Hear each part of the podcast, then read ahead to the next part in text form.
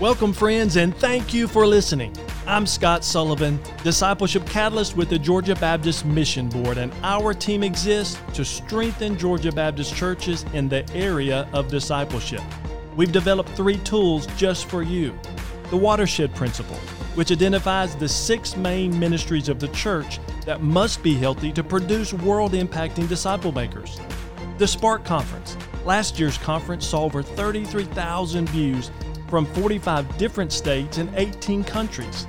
This year's conference will premiere on August the 12th with best-selling author Tony Evans, Ben Mandrell, president of Lifeway, and David Kinnaman, the president of the Barna Group.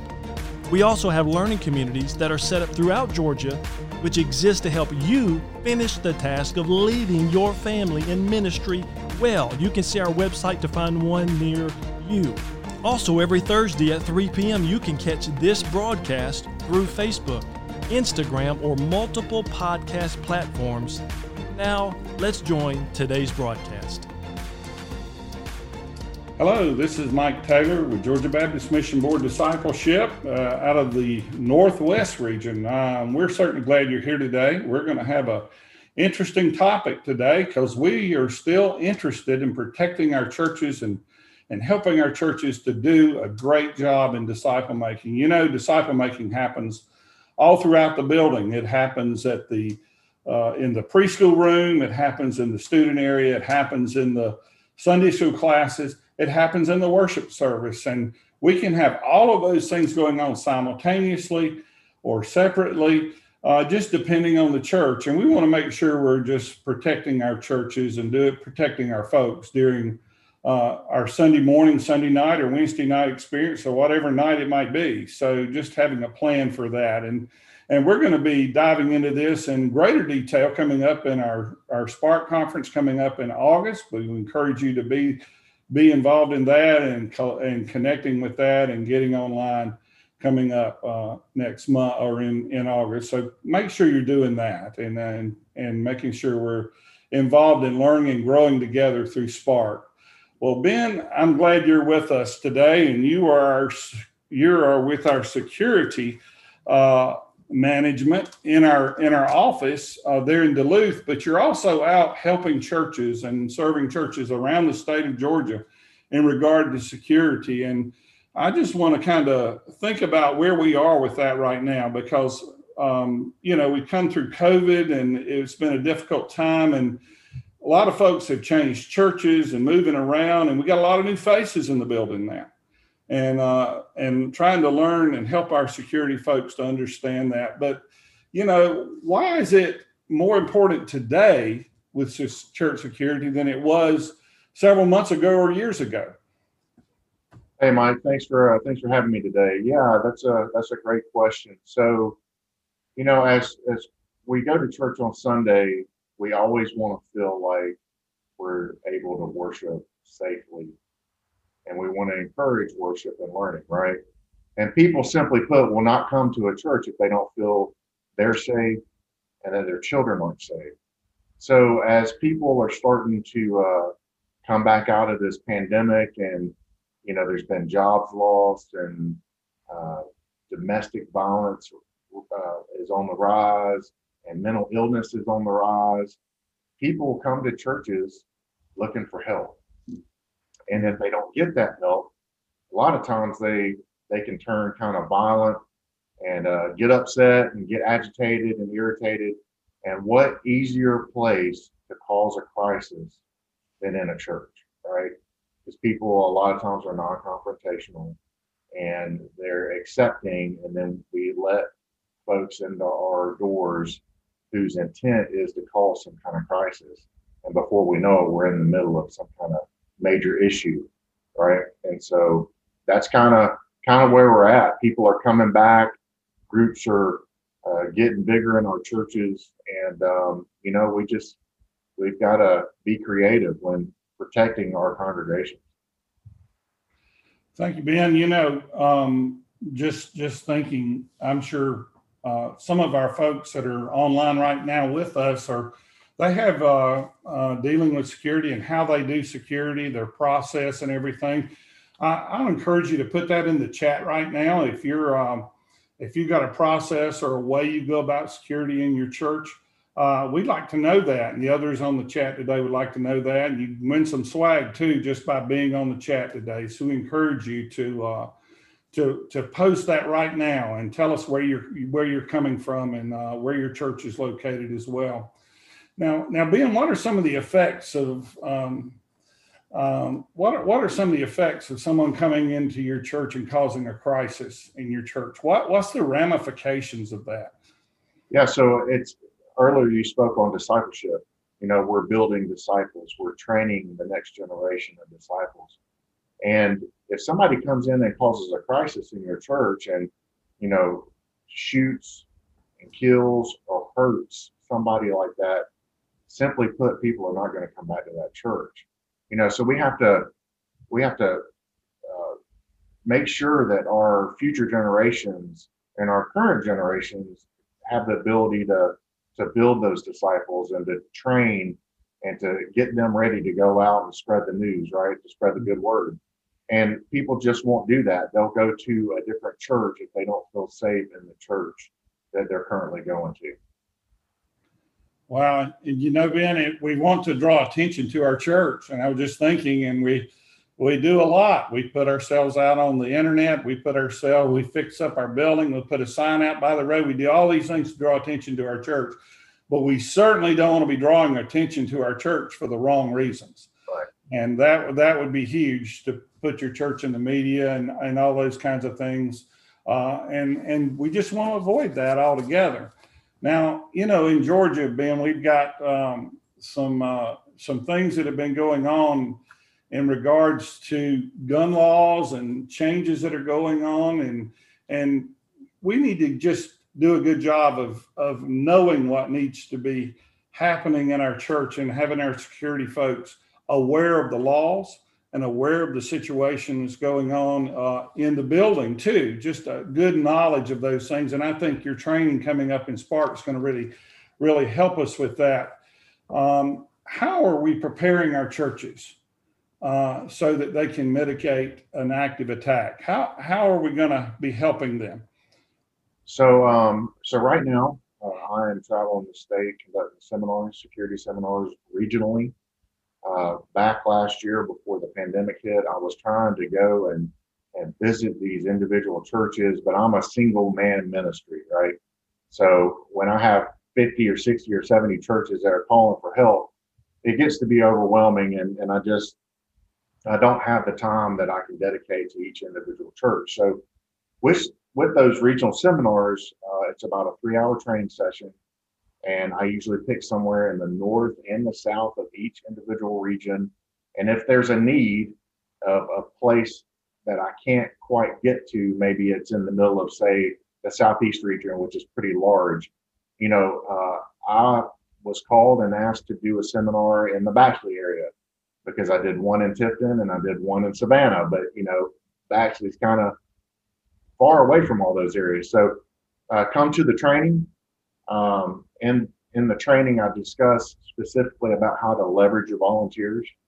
Uh, a lot of false security is put into having a uniformed police officer on your property during service, which is a, a great thing. Uh, we don't do enough for our police officers. But when a threat happens on your property, that police officer is going to go to that threat. So you have the rest of the church that you need to deal with and that you need to protect, whether it's the congregation or the children's area or whatever that looks like. So we can have cameras and access control and all these different types of uh, electrical type um, mitigation things that we can use, but it all comes back to the human dynamic. How are we leveraging our volunteers in order to be part of the security team so that they can help protect the church? Um, and we need to really focus on, you know, the, the early, the younger generations, the 20s and 30s and 40 somethings, you know, get those guys involved, talk to them about how important it is to be part of this ministry, and then also mix your team with females and males because females have a very important role in all this. So, um, coming to the training, leveraging your volunteers, um, finding the people that have the right type of abilities to be able to be part of something that's so important, right? Um, what we essentially want to do is make our churches a hard target. We want somebody to come look at our church and say they have their stuff together. Um, they look like they are a secure church. Let me move on. Because one thing that we don't think about a lot is what changes hands every Sunday? Tithes and offerings. And what are we doing with those tithes and offerings? Well, 90% of the churches I've been in have, have they counted at the same time in the same room by the same people, and it's taken to the bank by the little old lady that's on staff during the week. And you know, we have to be good stewards of those tithes and offerings, and that that's really an easy target on a Sunday afternoon. Mm. So those are just things that we need to think about. There's so much involved in it, and it's it's not just responding to an active attack or an active shooter. My training is specific because I, I deal with how to identify somebody that potentially could be coming in to cause harm based off of behaviors and indicators, how their body language uh, is telling you what their intent is, how they carry themselves, where they sit, what the indicators are, just a bunch of different stuff. So, getting yourself in some training, committing to a program, and coming up with a plan. That's where you need to start. And I can help you with all that. That's what my job is and I want to do that. Okay, and I think we, we can stick this on the chat right now. Um, just, um, you know, to let you know where these next uh, seminars are going to be around the state. And you can connect with one of those or also make sure you're coming to the Spark Conference as well. You know, Ben, you were saying you were, what you were just saying, and I was thinking back to my church, and I was just happened to be at my church Sunday, and it's a larger church, and uh, we have a police officer. But I was thinking about him. Uh, he was out directing traffic when we had tons of people in the building as well. So thinking that police officer being on site, and he does come on site and is in the lobby and in different places, but at the same time they're out there. And uh, and also we have ladies that are involved in our security team as well. And and what's interesting is is I don't fully know who those people are, but I'm certainly glad they're there and I know that we have a have something in place. Uh, you know, one of the things that we want to make sure we're doing, Ben, when it comes to um, our church security and the fact that firearms may be present uh, on the person of certain people in the building, we need to understand what the gun laws pertain, how the gun laws pertain to that and uh, how those are playing a role today in church security. What what what's going on with that? Because we don't want anybody just in being there blatantly legal and doing something they shouldn't be doing themselves with the law. Right. So a lot of the churches that I go into uh, either haven't read the law or don't fully understand the law or have given the wrong information. So House Bill 60, uh, the Guns Everywhere law here in Georgia, it's very specific about what it says about places of worship. And I'm going to talk about that in my Spark video and, and the steps that you need to take in order to be legal. Because it's not just simply voting to be able to carry a, a weapon, it's insurance and operation procedures, emergency response plans. Because if a crisis does happen and uh, you do have the insurance and the uh, civil liability that uh, lawyers that come in, one of the first things they're going to ask for is, what are your operating procedures? What is your response plan? How did you do your training? And how do your weapons fit into all of this? So a lot of churches across the state will say, well, if we just ignore it, we won't have to deal with it. But one of the, the unique things that you need to think about is as a church, if you ask somebody to carry a weapon, Are you knowingly uh, let somebody carry weapons in your church and a crisis kicks off and that person, you know, may shoot somebody, for example, it has just become the responsibility of the church. Because you as a staff member or as, as a pastor knowingly allowed somebody to carry your weapon or carry their weapon. So I'm going to go through the law, House Bill 60, what it says, and then what is required in order for you to be legal, and how also there's a, a OCGA 16321 that states that every Georgia resident has the, the ability to protect themselves and the lives of others. So how that fits into the criminal liability versus the civil liability. So we're going to talk about all that. And I just want to make sure that everybody is legal, whether you decide to carry weapons or not. Uh, statistically, about 10% of your congregation is going to carry regardless of what you vote. But um, I have all of that information already prepared. I have operating procedures and emergency response plans to give to the churches so that they're not recreating the wheel. Because uh, a lot of times, that's one of the hardest things that I see is just simply getting started with building these documents. I have all that already done for you. So, uh, yeah, that's that's it. Georgia gun law is, is very important. And um, we just, again, need to make sure that that our churches are doing the right thing and that they're they're legal. You know, Ben, I was just just thinking that um, this is a lot more complicated than Barney Fife with a bullet in his pocket, and uh, you know we need to make sure that we understand what our laws are here and how they can help us uh, in our church security, and uh, just to know where we stand. And I think knowledge is huge here, and I certainly appreciate what you do and how you're helping churches all over Georgia with these very important issues uh, and protecting our folks so that we can do a better job and knowing we're secure in making disciples in our facilities. And uh, whether it be Sunday morning, Sunday night, Thursday night, Wednesday night, whatever it might be. But uh, I'm just grateful that you're around the state doing this and that you're helping churches and that you're helping helping us with Spark and you're on, on going to be there. And, and it's just a very important time uh, in the life of our churches as all these new faces many times are coming into our buildings and we need to be able to be sensitive to that and to be helpful to help those folks not only feel secure but to recognize a face that we might need to be more concerned about and uh, we're grateful for your ministry and what you do and uh, we're grateful for all of you for turning in tuning in today and being a part of uh, uh, what we're doing and i encourage you to share this with others uh, that you know might be interested and just carry this forward so that we can uh, continue to do a better job of making disciples throughout Georgia.